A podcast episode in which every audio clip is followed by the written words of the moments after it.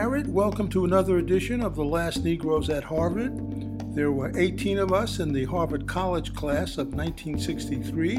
We were born in the 1940s and are now pushing 80. In 1959, we entered Harvard as Negroes but graduated as blacks and African Americans. We have survived Jim Crow, the Civil Rights Struggle, the Vietnam War, the War on Poverty, War on Drugs, the War on Terror, the age of Obama, and now the age of Trump. We have a lot to say and a lot of people we want to talk to before we leave the planet.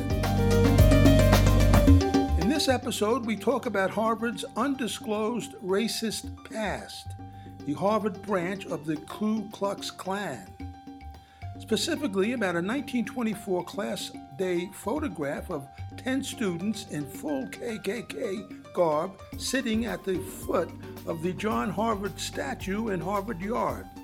One Klansman is sitting in the lap of John Harvard. Our guest is Simon Levien, the sophomore Crimson reporter who found the photos and wrote the story. With me are four of my black classmates John Woodford from Ann Arbor, Ezra Griffith from New Haven, George Jones from Atlanta, and Jerry Secundi from Pasadena.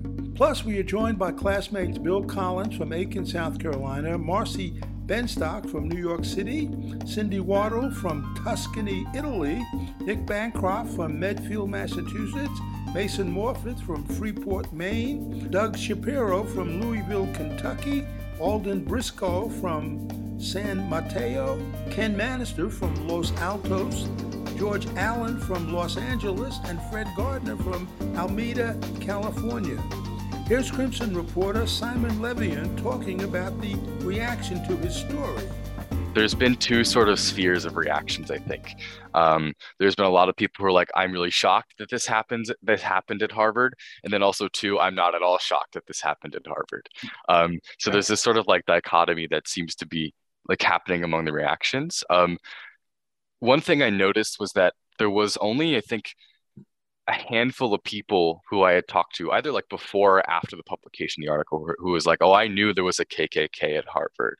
Um, one of the professors in the African and African American Studies department, Werner Sollors, he told me that he had like K- the KKK had showed up in his research because he was looking into like Harvard's history during the Lowell years, during President Lowell's years in the 20s. And he said the KKK showed up, but he didn't really explore it further. Um, so that was, I guess, the most visible reaction that I've had about like someone knowing about the KKK. Other than that, nobody really seemed to know any any like concrete information about it. So I was really happy that I was able to sort of bring this history to light and sort of make it uh, more comprehensible than uh, it has ever been before. So yeah. And what was the reaction at the paper? Uh, pretty much the article. Oh, it was really great. I was really happy to see that um, a lot of my colleagues were reading it, engaging with it as well.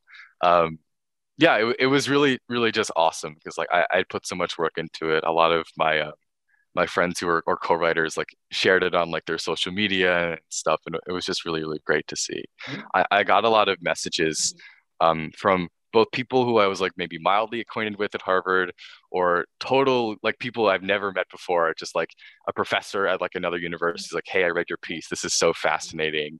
Um, and some acquaintances who are like, I, I know we've never talked before, but I read your piece and I found it really, really interesting. Thank you for writing about this. I was really, really encouraged. Um, but yeah. One of the things that you come away with from the article that Harvard was pretty much remiss in terms of, or has been, or is remiss in not examining what happened in the, uh, I guess, the 20th century. In terms yeah. Of, yeah. Tell us about that. That's one of the most interesting components, I think.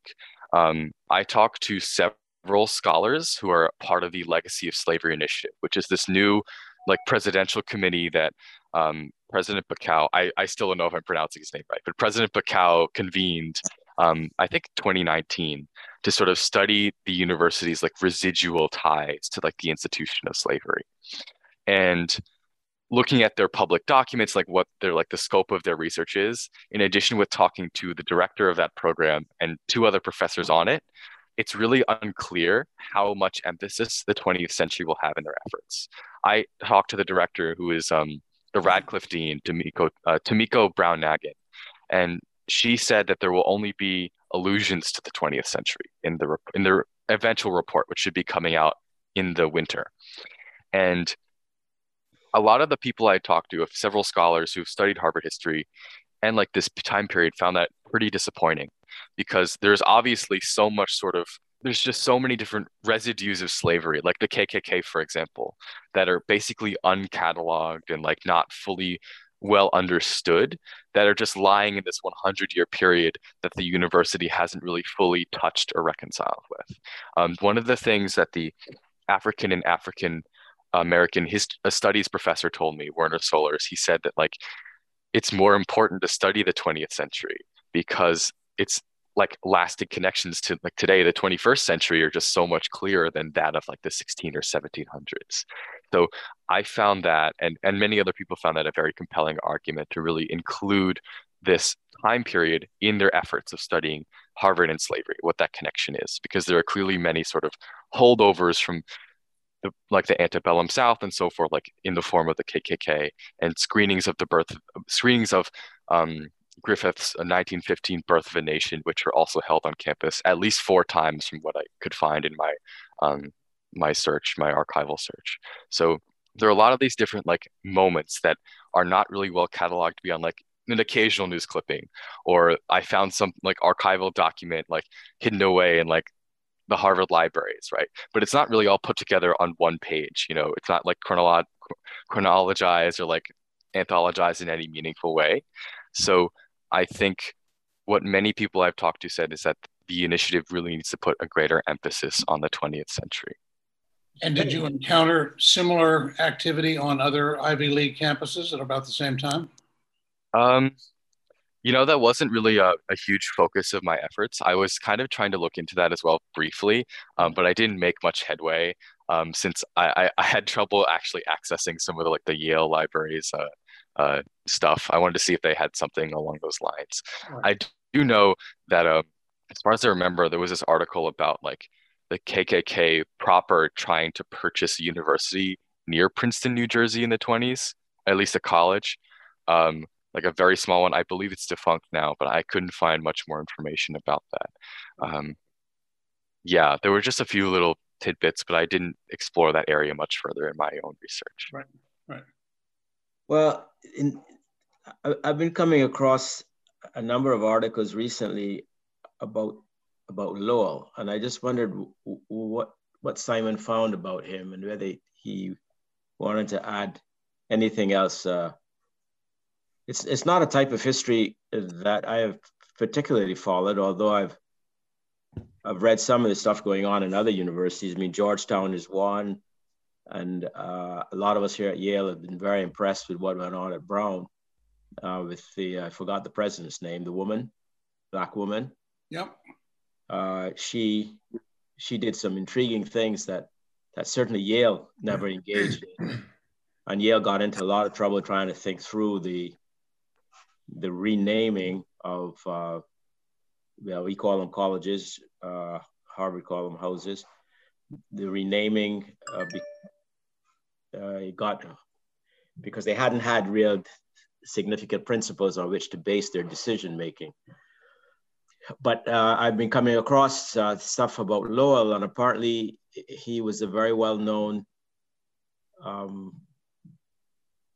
someone with a with a president with a point of view and and anti-black and anti-female and so on. And I wonder what what Simon had encountered looking at that period in the 1920s and so on, and also uh, whether he can tell us anything about what the current students are thinking about the increasingly common findings and commentary on Lowell.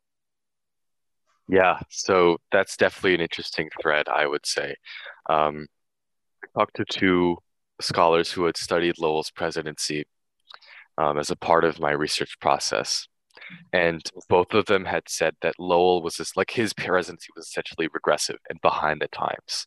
And even by like the social values of the 1920s that they argued, um, he was still very much like antiquated and like not sort of at the head of ahead of things in terms of like the social climate of the day. Um, for example, I think it was Jerry Karabel, who was a sociologist at UC Berkeley, he told me that, and this is one of my personal favorite quotes from the article, was that um, Lowell was prejudiced in each and every single way that had in, like contemporary relevance. So he said that Lowell was an imperialist, a sexist, a racist, an anti-Semite, and he kind of just went on. And he said that Lowell essentially checked all the boxes, whereas many few people in his time would right. check every single box, right? Um, and yeah, so that that's that was kind of I guess shocking to hear. Um, Zachary B. Nowak, who is a history lecturer, and he teaches, and he's mentioned in my article as well. He teaches a course on Harvard history, and he told me that um, Lowell's years were some of like Harvard's most regressive. And his suggestion and Karabel's suggestion are that one of Harvard's first and most important steps to sort of like understanding and reconciling with its history is to take Lowell's name down from Lowell House. Um, that has sort of mixed reactions of, as you might imagine, among the students. There are several article other articles about this in the Crimson, but um, there was a committee formed at, in Lowell House, like by the faculty deans, sometime last year, I believe, to review a potential name change. Um, but I'm uncertain of the status on that like uh, committee. The, the presidential uh, com- there was also a presidential committee that was formed to survey like a broader sort of set of guidelines to see if they can make a set of guidelines to review potential name changes, but that committee has also not been finalized. So the discussions are sort of ongoing. Um, but there certainly is a push from students that they want Lowell House renamed. Um, Nowak did say to me though that like, well, this is sort of a very visible step. It's also kind of surface level. You know, it's like it's a name change, right? It's not any sort of structural change to, but then again, he still said it's an important first step to take. So that's kind of just the survey of like the Lowell conversation that I've been sort of cued into based upon like my research and what I've seen on campus. Simon, uh, this is Jerry Secundi. Um, I may maybe I misunderstood you when you were saying that Lowell perhaps was out of step with the times. I think he was very much in step with the times. Looking at that that photograph, I must admit it was absolutely gut wrenching to me, but not surprising. I grew up in Washington D.C. and in August of 1925, 25,000 members of the KKK marched down Pennsylvania Avenue in full regalia right during the presidency of Lowell is what it amounts to. So there was great sympathy for the KKK. It was a very, very popular movement at that time. So uh, he was an absolute bigot and racist, but I don't know that he was out of step. Yeah, I will. I'll add on that for sure. That like at the KKK's height is definitely where, in my own archival research, like of course the KKK shows up in like its greatest force at Harvard like around the time you said like 23 24 that was when i found most of the articles and references of a kkk branch at harvard. Yeah. but did they have the member if they were so proud and so uh, active and accepted then what about the identification of the members? You know that's that's really one of the hardest things. I was really trying to figure that out myself. And i, I even took a like a, a moment to look at those photos and if you zoom in you can kind of see their eyes so they have glasses underneath like their hoods and so forth. But um the crimson articles and this is something interesting that i found have this little sort of box attached to them like a newspaper clipping from the archives and it says it was the crimson's quote unquote traditional policy at the time to give that give the klansmen who talked to the crimson anonymity so none of them are named throughout the course of the Crimson's like very minimal reporting, honestly, on the Klan's presence at Harvard. So there are no names within like the campus reports there. Um, there were a few other documents I found referring to the Harvard Klan, but I could not find any names, which I found interesting because one thing I had noticed from the research is that the KKK kind of had like its it half existence on campus. Like it was very present enough that like articles are written about it, but not so present enough that like everyone would know who the members are. You know, it's kind of like half secret to some extent. Is from is what I've seen in the in the uh, archival documents. Um, one of the other articles said they were operating under considerable secrecy were and were considering going forward with like a public platform but i couldn't sort of find any materials of what that public platform was and if it ever actually came out in any form or some sort um, because that's kind of where the archives stop, right around 1924, in terms of um, Klan stuff, as far as I could tell, at, on campus. There, there must be a bunch of academic research on the Klan, but uh, and and I haven't read any of it. But I would say that anecdotally, what I have heard is that it, it was kind of a cover organization in the sense that uh, Uh, when when people were uncovered, you know, somebody's mask came off, it was the local head of the bank or the local lawyer or the doctor or or you know upstanding citizens of the of the town who were members. And I, I i'm assuming that that's true although as i say that's kind of anecdotal. You know i, I couldn't find any documents to sort of su- like supplement that idea. However um, Nowak did tell me and this is sort of a common sentiment that of course like in the 20s, Harvard was kind of just a mouthpiece of like the Protestant upper class. So it was sort of like these very prominent members of society, as you might imagine, um, that had a lot of sort of monetary or just like fam- like family privilege, right? So it wouldn't be shocking, at least to him, like if their hoods came off and these were like, you know, members of prominent like Boston families and so forth. Um, so I think that's kind of in line with what um, you were saying. But from another point of view, it's a good thing. It says something about the society and the communities that people like that were skulking around, hiding, and uh, reluctant to reveal their identities. Because obviously that means that they knew a lot of people would oppose them and uh, show a lot of contempt toward them. Yeah, so w- I did find that there was some evidence of pushback um, among the students. There was this club called the Blue Shirts Club, which had it's sort of just like a general like social an organization with some social like social and progressive goals that was formed around the same time of the Klan at Harvard. And one of their main proponents or their main things that they were pushing for was that the Klan like cannot be on campus, you know. And one thing I did find interesting though is that they had this list that's sequential of like all the different items and like that are part of their platform because they actually released their platform. And cars like they they were super against having cars on campus and that was like way way above their condemnation of the klan. So it kind of just shows that like even while there was pushback um the priorities aren't exactly you know there right? Um but maybe and, an article about them. I never heard of them but it sounds yeah they're deserving so, of a little attention. Uh, I tried to find more information on them, but beyond like this public platform and several articles that were swirling around um, about their like like formation, I couldn't find much evidence of like their prolonged existence beyond those initial announcements. So it's really unclear to, to say like how much opposition they mounted to the Klan on campus, if any, um, and whether the KKK on campus had any other like detractors or, or critics. So that's kind of just like the sense that I get from the research that I've done. But I had this very wide ranging conversation with Zach Nowak, who's the Harvard historian. And he and I asked him very bluntly, it's like, was Harvard essentially ahead of the times or were they like about like at the racial climate of the time or were they behind it? And he said it's not very linear. Like there are different times in Harvard history where um, Harvard is more socially progressive than the sort of average of America and other times where it is not, like the Lowell years.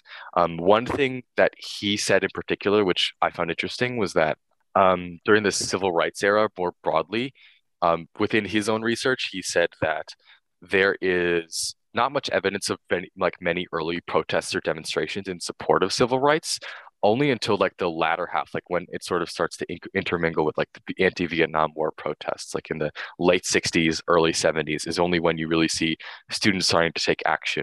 Whereas in other parts of the country and on many other college campuses, especially out west, you might have seen more protests and so forth earlier on in the civil rights movement. So I don't know if that's like accurate to sort of your experiences at this time at Harvard, but um, that's kind of what he has told me about, um, like like the campus climate at that current moment. Um, for the 1920s, it's harder to say. Um, scholars I've talked to have been like some it's like Lowell's kind of just on point and sort of epitomizes the era. Others are like even at the same time that he is very sort of emblematic of the racial climate, he is still far far behind um, what like Harvard as the bastion of liberalism, as it had been called, should have been. Um, so there's sort of different differing views, but Harvard has been at times behind the times, at times behind the times, um, and another times sort of matching up with the climate. So.